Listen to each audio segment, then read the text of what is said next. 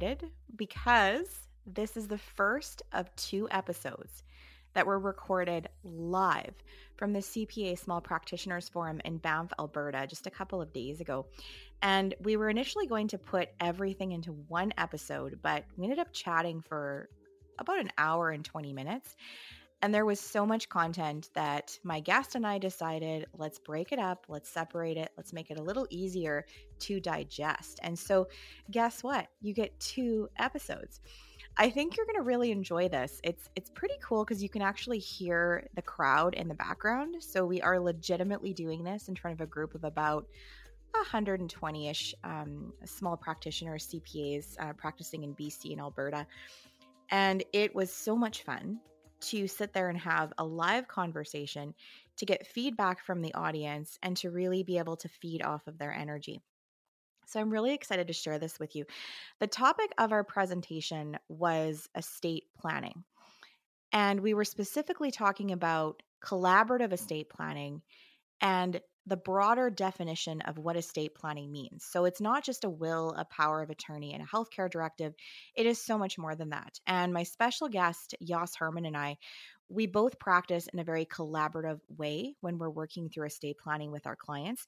And so, our goal for this presentation was to provide some tips and tricks to the advisors in the room when they're involved in files, things they can look for, some of the red flags that they should be aware of, and some tips as well as to how to become a bit more collaborative within their advisory community. And that was the purpose of today's presentation. I want to take a few moments to very quickly introduce my guest today. And and Jos and I had never actually met in person until we met the day of our presentation at the conference. But I do feel like I've known Jos for a long time. I feel like our souls are connected. We are speaking the same language, and it was just such a delight to present this with her. Jos is a wealth and estate planner and she has been providing wealth, tax, and estate planning for clients for many years. She partners with practitioners. She creates a team of professionals that are centered around the client. Jos has a bunch of memberships. Uh, she's a proud member of the Canadian Association of Gift Planners, the Canadian Tax Foundation, the Entrepreneurial CPAs of Calgary, Estate Planning Council of Canada, CALU, the Financial Planning of Canada, as well as STEP Canada. Uh, she's a very well sought out speaker. She's an industry professional and she speaks regularly and works regularly on issues of succession planning, asset protection, philanthropy. And she's really good at explaining the tools of the trade that are required for how to really design a plan for your client that's going to work. And so I'm very excited to share this conversation with you. So I'd indicated that we are going to be breaking down these episodes into sort of two digestible pieces. The first episode, the one you're listening to right now, is going to include a general introduction on what we think estate planning means. We're also going to touch on the concept of estate freezes, and we're going to touch on trusts. The next episode is going to cover shareholders' agreements, corporate owned life insurance, beneficiary designations, and some sort of hot topics or red flags. If you're listening to this and you're not a CPA or an accountant and you're thinking, ah, I don't know if this really applies to me. I do encourage you still to listen to both episodes. We do try to provide some advice that's also helpful for you as a business owner, as a taxpayer, but probably episode 11 is going to be slightly more applicable to you because we'll start talking about some of the ins and outs of shareholder agreements and how you deal with governance issues, what happens if someone dies how you fund buyouts, how you make sure you have key men in place. Some of those more practical things we do discuss more in the second episode, and so that might be a bit a bit more suited to your interest. Nonetheless, really excited to release both these episodes, so I'm going to stop talking and I'm going to turn it over to the live episode.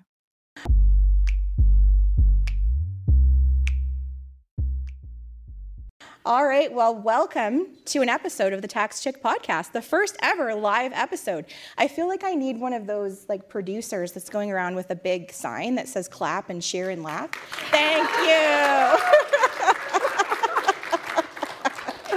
well, Jos, welcome. Thank you. It's this today was the first day we've actually met in person. True. We've been we've been yakking on the internet for a while, but had never met in person. So it's great to meet you. And before I get into the substantive part of any of my episodes, I always ask my guest two questions. And I was going to stop doing this, but then I, I selfishly want to know the answers, and so I, I'm going to do it today. So, my first question, Jos, is uh, what is your favorite podcast or the last podcast you listened to? Good question. So, um, I just told you, estate planning is all emotional. It's very much that way. Um, Amanda and I talk about death with our clients. I encourage you to uh, look at All There Is with Anderson Cooper. He talks about grief, he talks about um, things that happen to families. And if you know anything about Anderson Cooper, he has a whole you know story about you know his family, who his mother was, etc., and how he dealt with that. So he brings on different people, and it really truly kind of ties into uh, our world. So I'm sorry, it's not about tax. It's not anything financial, but it will sort of get you thinking, and um, and maybe you'll cry too. All right. Well, here's here's the next question, and mm. we've texted a little bit, right? But there has not been a usage of an emoji yet. Nope. So I'm I'm just wondering, Jos, when when you text, what's your favorite emoji? Oh, okay. I, I, I'm aged. I, I know how to text. I can. I use the emoji. I I think there's too many. I, I my problem is. I don't know which ones where I'm too excited to use it or not excited enough. So at the end of the day, I've created my own emoji.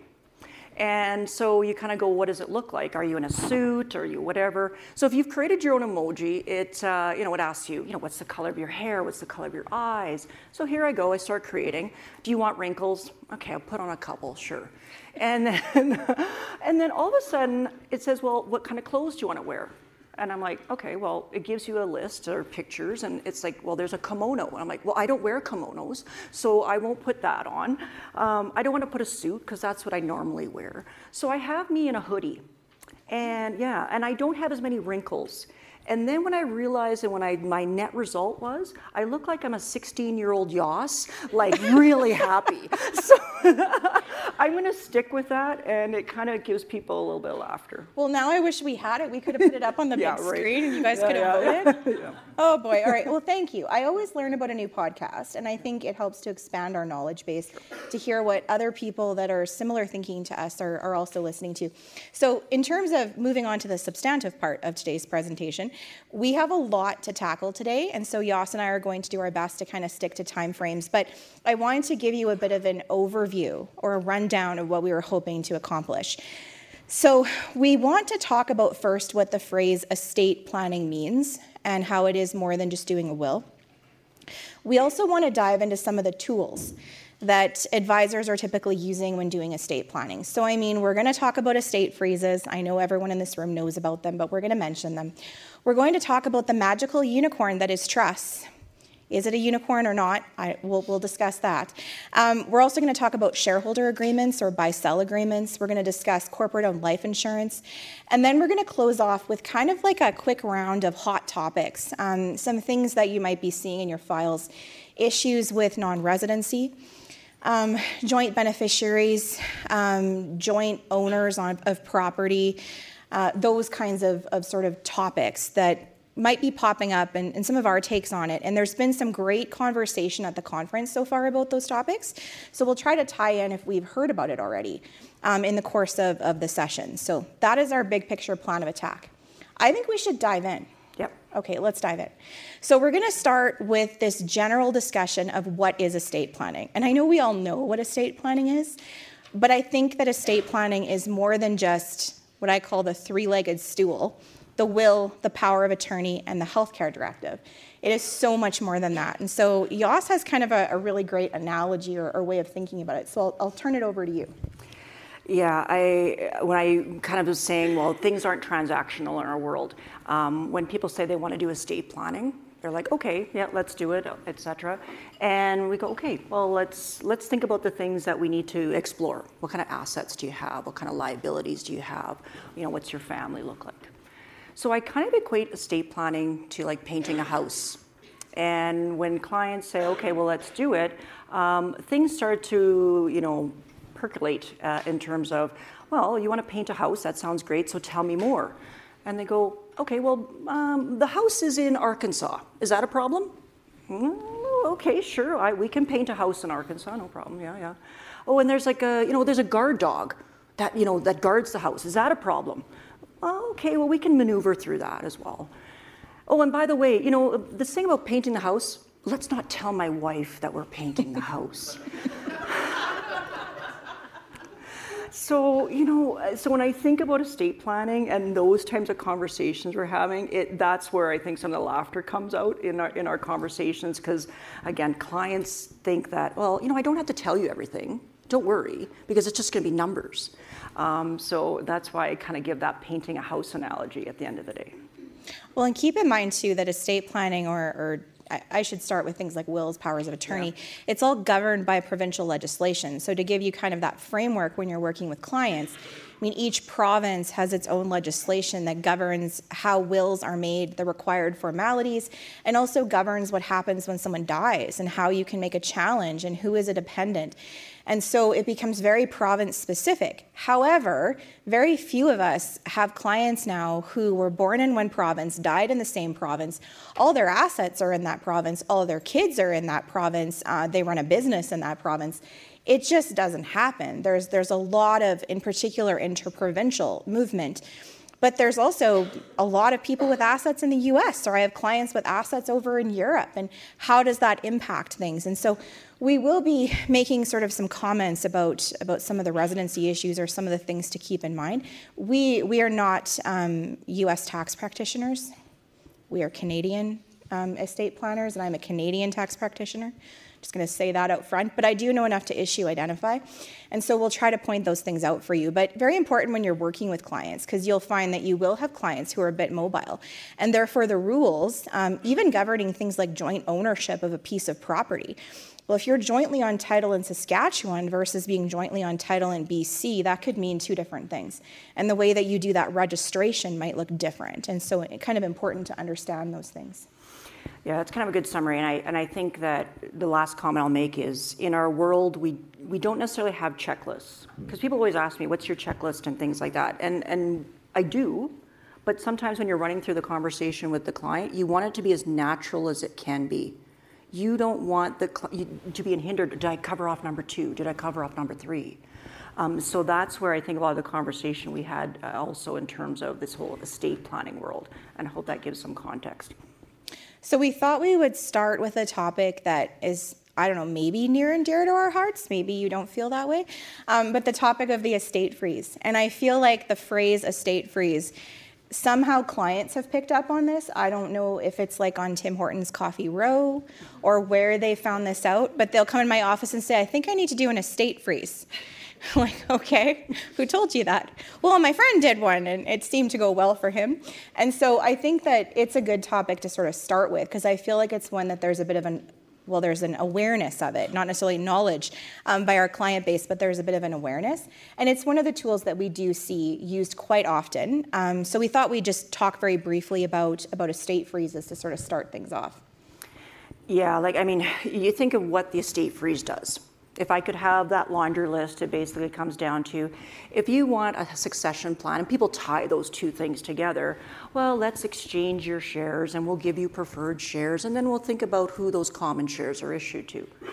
If I was going to put it in simplistic form, it's really just moving parts in your company, get, uh, adding new people and new parties to your structure, and really, it, like from that technical standpoint, it's just restructuring, isn't it? Nothing more than that. But we make it seem like this is going to solve everything for you. Oh my gosh, when you have an estate freeze, oh my goodness. And that's where I think some of the client discussion doesn't happen because um, maybe it's a, maybe it's the fault of the lawyers sometimes where they draft memos and lawyers love memos. and wow.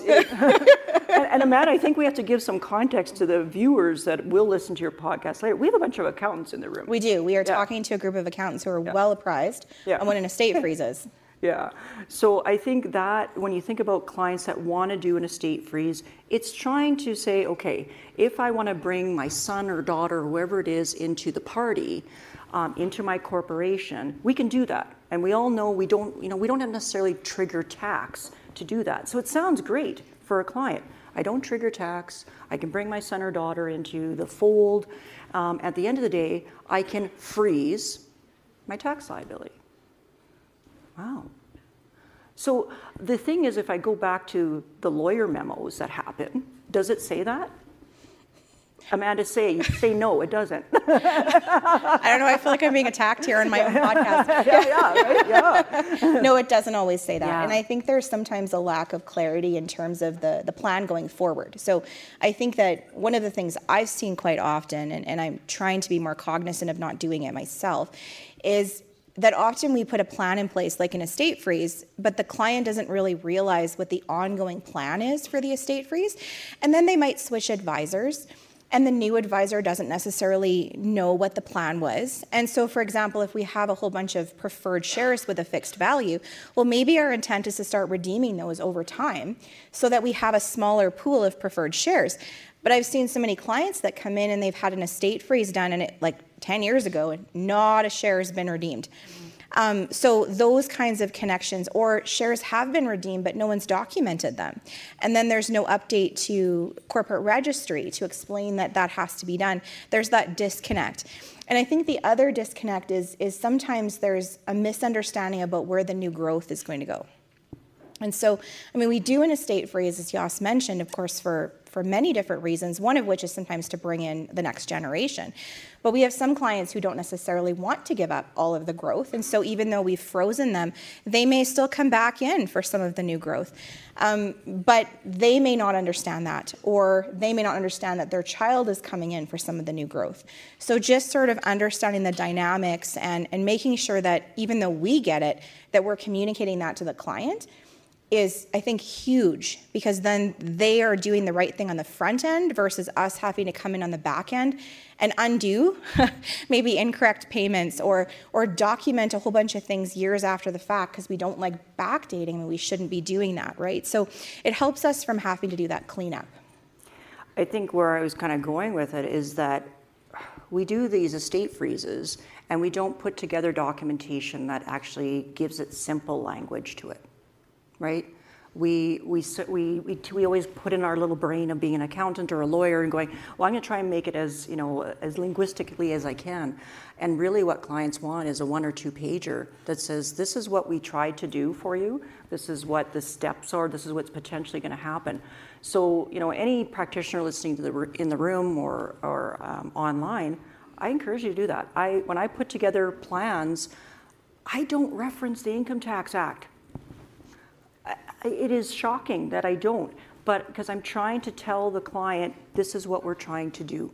And then I leave all the paperwork, really, at the end of the day, for the lawyer to sort of say, yes, here's all the uh, restructuring side of things. So maybe that'll also help, again, when you, when you think about why clients don't understand the structures they're in, especially when it comes to things like an estate freeze. They forget why they did the estate freeze. Well, and, and I, I would say I, I do reference the Income Tax Act in my tax memos. I'd probably get in trouble if I didn't, but I, I guess I'm coming at it from a different perspective. But I definitely have another document Yeah. that is not the document that I give to the professional. Yeah. Um, but is either we're either having a face-to-face meeting and I'm following up with an email, or there's some sort of a letter that is in English um, what's happening. And I am a huge picture person. So if you, if you know me, you know I have no background in math or commerce or business, and somehow I'm a tax lawyer and, and it, I haven't been sued yet, like it's fine. I, I, I do know what I'm doing, um, but I do come at tax and accounting from a bit of a different perspective, and often from the perspective my clients are coming at it from, because they don't often have that background either. And so I find pictures are such a strong and powerful way to communicate information. And I will have clients that will hold on to that picture and they come back to the next meeting and they bring that picture and they say, okay, you told me this box did this and this box did this. And that's what I want. I think it's so important to be able to empower our clients to have that base knowledge of I have three boxes, here's what's in each box, here's who owns each box, and why. And they don't need to know what section of the Income Tax Act we've used or why we have a 10 page share exchange agreement or what all the forms are that we're filing with CRA, but they do need to know those basics. Yep, that's, and I think that's why, you know, it's good when we're connecting on this, because that's exactly the same approach. we, we do the job that we're supposed to do to make sure we're all in the rules, but I don't, I think we're doing a disservice to our clients of not adding that additional paper for ourselves, or even if you were training staff who aren't in that estate planning world, to sort of help them go, okay, this is what we're trying to do. And, and when the client knows their objectives and concerns, we revisit them. Um, so again, simplicity.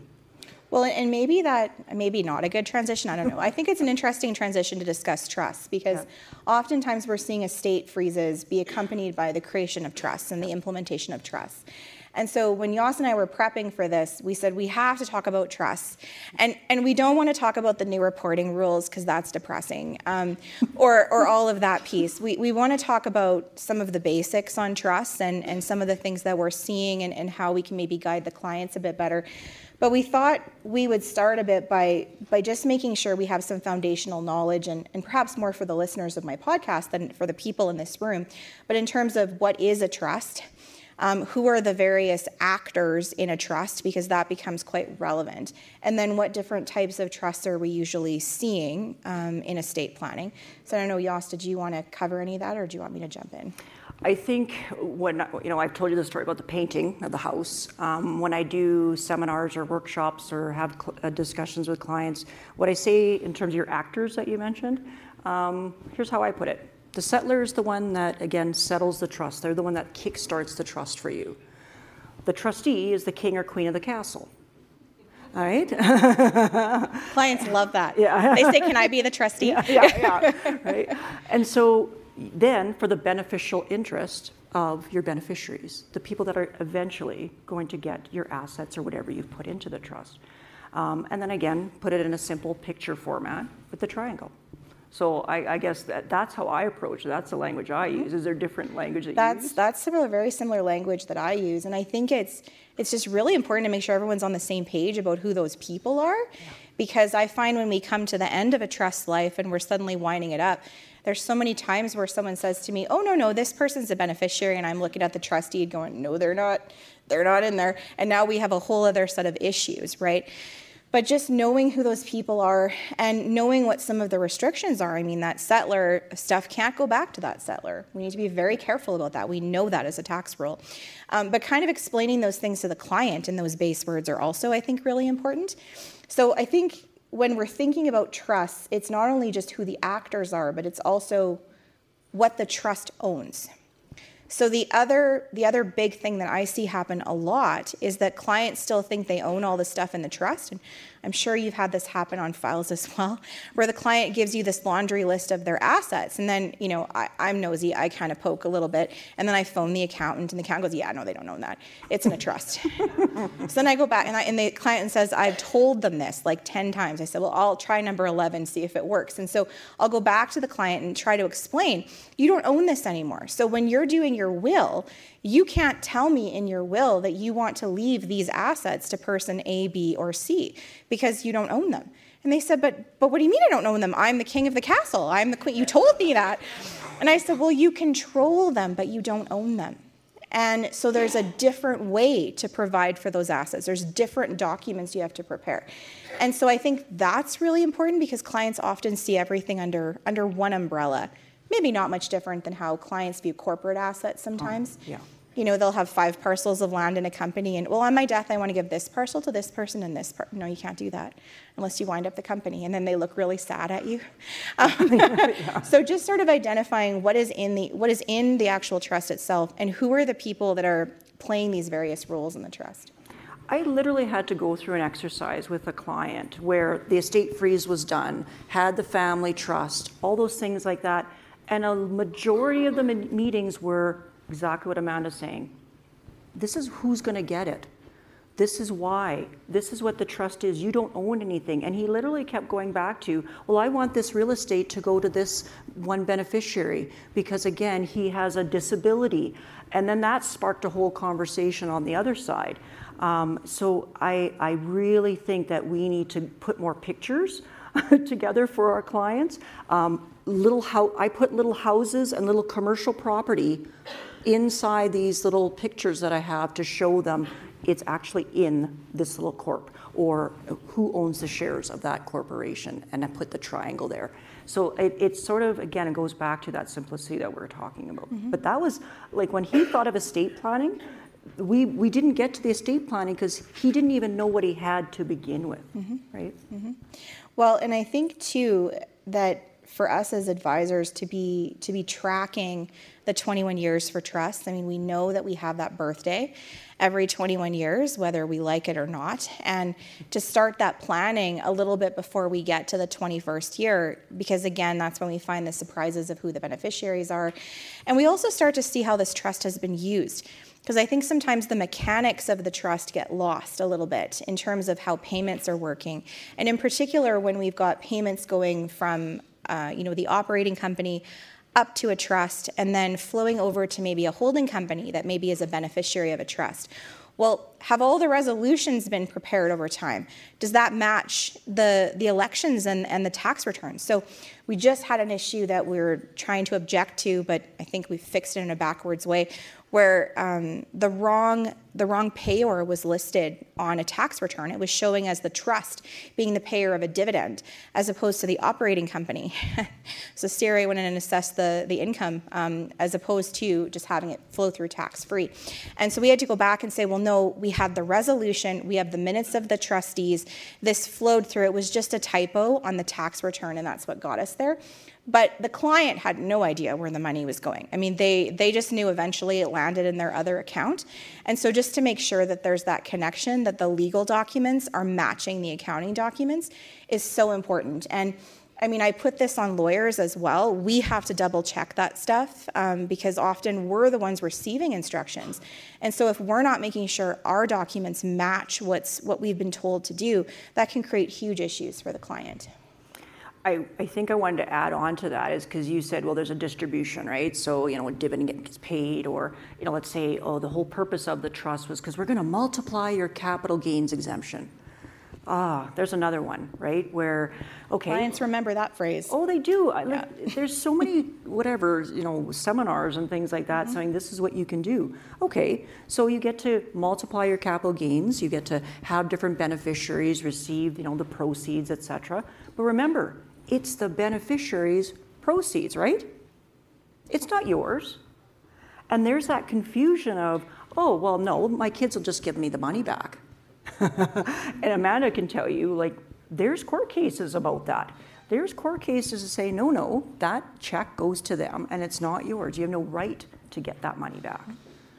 And, and it's quite a shock. I, am sure yeah. some of you have been in that scenario where you've had to now tell the client, by the way, you need to pay your kid at least like $500,000 or whatever they're trying to use at the time, and, and know they can't pay it back to you, and, and you get this puzzled look. But you said, well, yeah, but there's still something that has to get paid. So just that connection, I think, is very important. And I mean, we've been talking a bit about you know inter vivos trusts, yeah. uh, which is I think what we're we're often very familiar about. And and the one thing that we thought we would maybe very quickly touch on is that there are other types of trusts that are available. And the one that, that i see pop up a lot is, is once someone's passed away and there's trust in a will. Not just a generic testamentary trust but um, you know Henson trusts if you've heard that phraseology um, or, or trust for planning for long-term dependency. And i think it's important to remember that when those types of trusts are being used, there are different requirements. And it's important for the client to know that there's different requirements than a standard trust, that when you have a Henson trust that you're using to help to support someone with a long term dependency that's maybe receiving social assistance benefits, you have to be pretty careful what the terms of that trust are and who is the trustee of that trust and who gets the balance of the trust property once the original individual has passed away. We don't have that same level of flexibility as we would with a standard discretionary trust. And so these each of these different types of trusts just have different requirements and good to go back to basics sometimes to remember what those are. The other ones that, so if we break it down between the inter vivos ones, I'm living, and that's where you've got those family trusts that we're so used to, et cetera. Um, we can't sort of forget those life interest trusts. Mm-hmm. So again, lovely terminology um, where I go, okay, I can create this alter ego trust, right? If I'm over the age of 65, and I can put assets in there into this trust. And I don't have to trigger any tax in doing that, right? Any practitioners doing that. And, the, and when you think about why would I use a trust like that, Well, if you think about provinces that are, you know, high probate provinces, it's a great way to do that. So they talk about it to save probate, mm-hmm. but I will tell you fundamentally, and maybe we should, that's where we should have started. Think about what a trust does. It protects assets, right? It's an asset protector fundamentally. It gives control. Mm-hmm. It does give flexibility, I will mm-hmm. say, right? Because again, if I choose to have one beneficiary, maybe remove them, aside, you know, that, that can be done. Um, it, it has that sort of holding pattern that I think for clients to go, okay, right now I want the trust to hold things, and then I can decide if you get it later or when you get it later, based on the trust deed. Um, so I think fundamentally, those ones that are inter vivosly, they, they serve a purpose, but we have to make sure we the client understands why we're doing it. It's not just for tax. Um, things like alter ego trusts, mm-hmm. they're used for confidentiality. Mm-hmm. Like, how many of your clients go, I don't want George to know what I own when I die? Oh, can you imagine? So think about it. I can go down to the court office. Mm-hmm. Amanda passes away.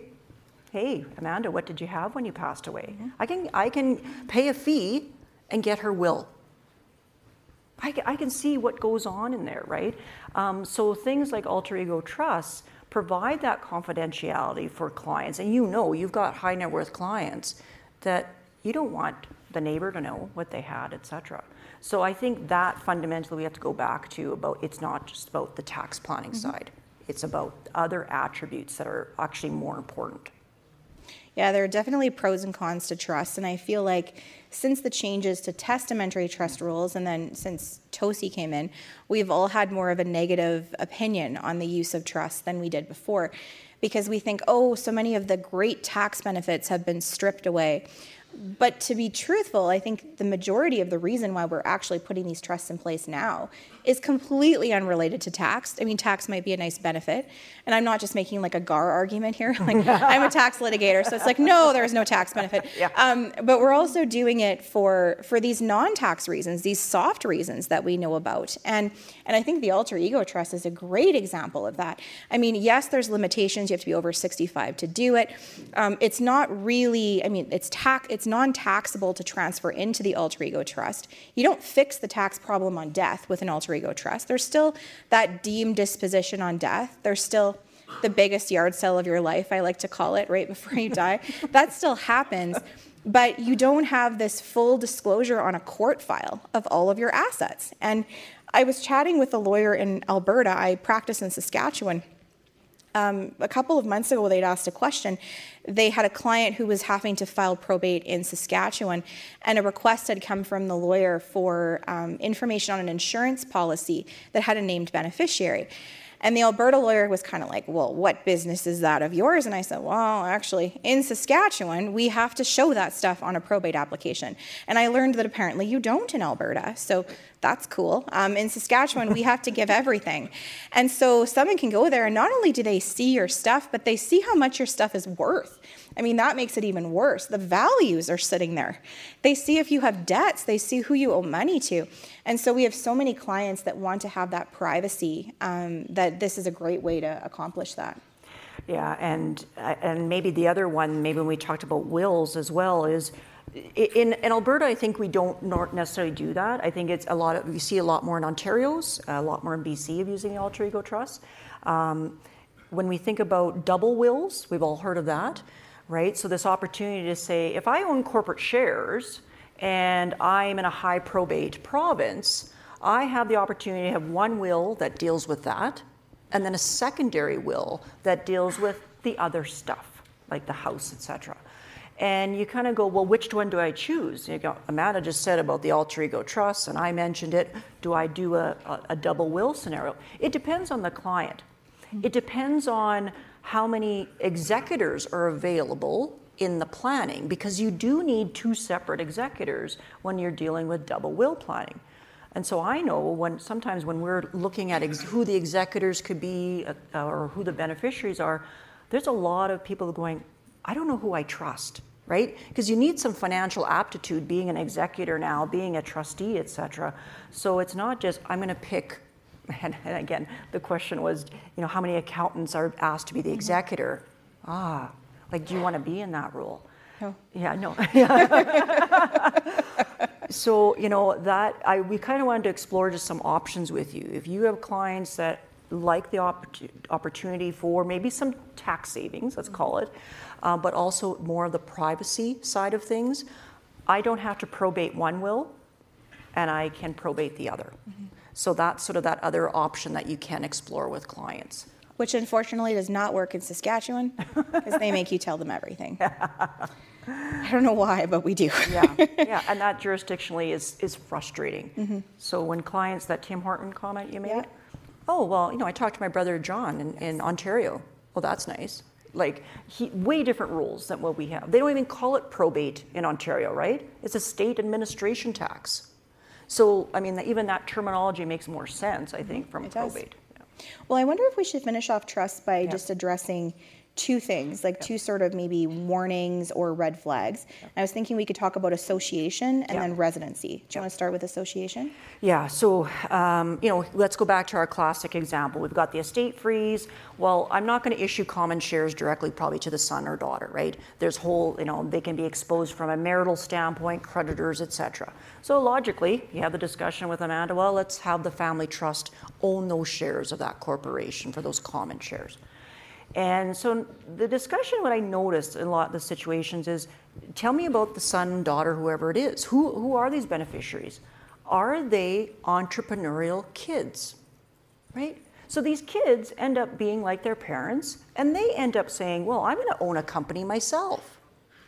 So remember, when you've got beneficiaries and you've named the son or daughter, etc., and they've gone on to be the great entrepreneur that they've sort of followed in your footsteps, now we have things called association rules, right?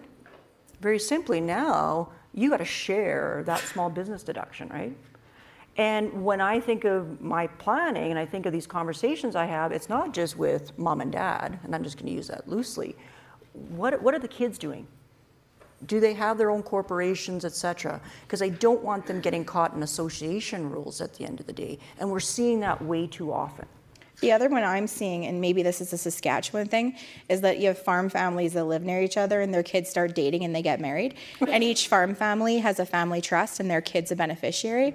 And then one day, somebody's out and about and they run into like one dad runs into the other dad and some conversation starts and they realize they just associated their two family corporations. Um, so that one happens as well. And so trying to sort of give the clients that trigger of mm. if your clients don't have their or if your if your clients kids don't have their own company now but they do in the future or they marry someone who is, is a spouse who has a company and they become a part of it.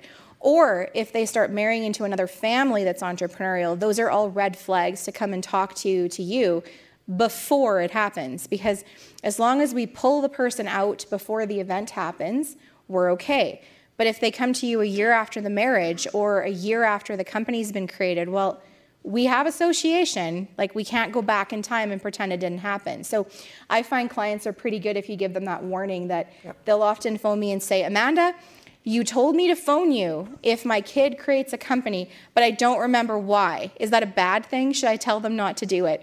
And then we have the discussion about what our options are. So good to remember. And then I was going to very briefly just flag non resident issues. So, again, just to kind of remember that sometimes we operate in that bubble where we think all the beneficiaries are going to be Canadian residents because the parents are, so we think we're good to go. Um, but if we have non resident beneficiaries, big red flags um, in terms of options that are now available. And so, very important to flag that for the clients as well in case we have kids that go non resident at a later date, or in case someone thinks not to bother telling you because they think it's not relevant, right? Well, they might say, I have no intention of giving my kid anything for the next five years anyway, so who cares if they're resident in the US?